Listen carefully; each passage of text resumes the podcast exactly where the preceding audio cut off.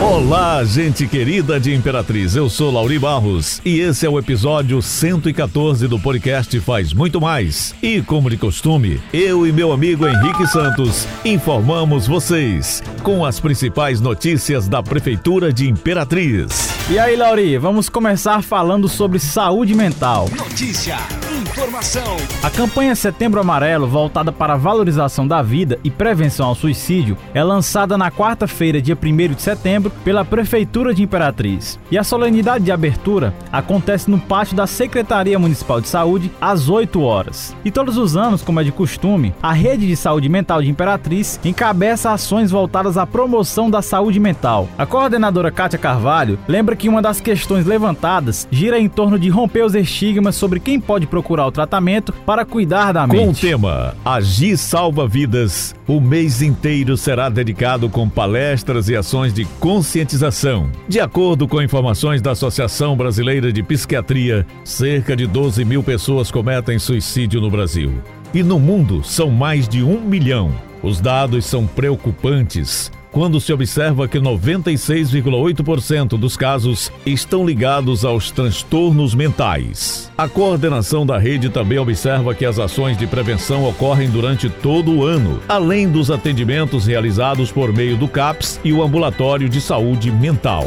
Assim como em 2020, este ano a campanha também vai reforçar com os servidores das unidades básicas de saúde sobre os protocolos necessários para atender pacientes em situação de vulnerabilidade. Um trabalho com foco nos profissionais de educação do município também será preparado, com o intuito de ter os educadores como agentes na luta pela promoção da saúde mental.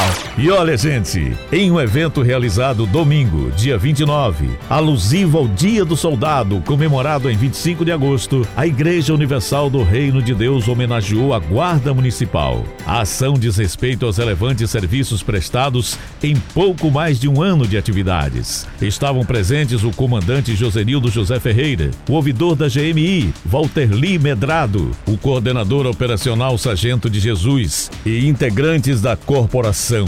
A iniciativa partiu do projeto Universal nas Forças Policiais, que é um grupo ligado à Igreja Universal do Reino de Deus, que presta assistência espiritual e social aos integrantes das forças de segurança. E na ocasião, todos foram condecorados, consagrados e apresentados a Deus. Entre outras atividades, o programa também promove palestras sobre diversos temas, como corrupção, ética, drogas e estrutura familiar. Essa homenagem muito nos honrou, uma vez que o trabalho desenvolvido na área da segurança pública é muito difícil e muitas vezes incompreendido pela sociedade. Então, quando instituições sérias homenageiam integrantes da área da segurança, ficamos muito felizes e satisfeitos destacou o comandante da GMI, Josenildo Ferreira.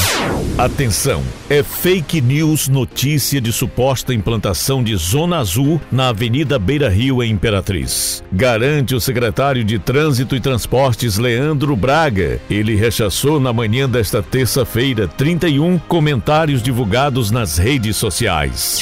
Melhorou de forma considerável o acesso às vagas de estacionamento de veículos, tanto de carro como de motos, no setor comercial após a implantação da Zona Azul, democratizando os locais nas principais vias da cidade. Destacou o secretário, enfatizando a ampliação de duas para três horas de duração, o estacionamento rotativo. Ele explicou que a medida oferece mais conforto e comodidade às pessoas que se deslocam para áreas comerciais e clínicas médicas em Imperatriz. O secretário ainda reitera que o esforço da gestão municipal é para melhorar a acessibilidade de veículos em áreas de estacionamento, em ruas e avenidas do setor comercial. Antes bastante reclamado pelos motoristas que acabavam cometendo infrações de estacionamento em filas duplas.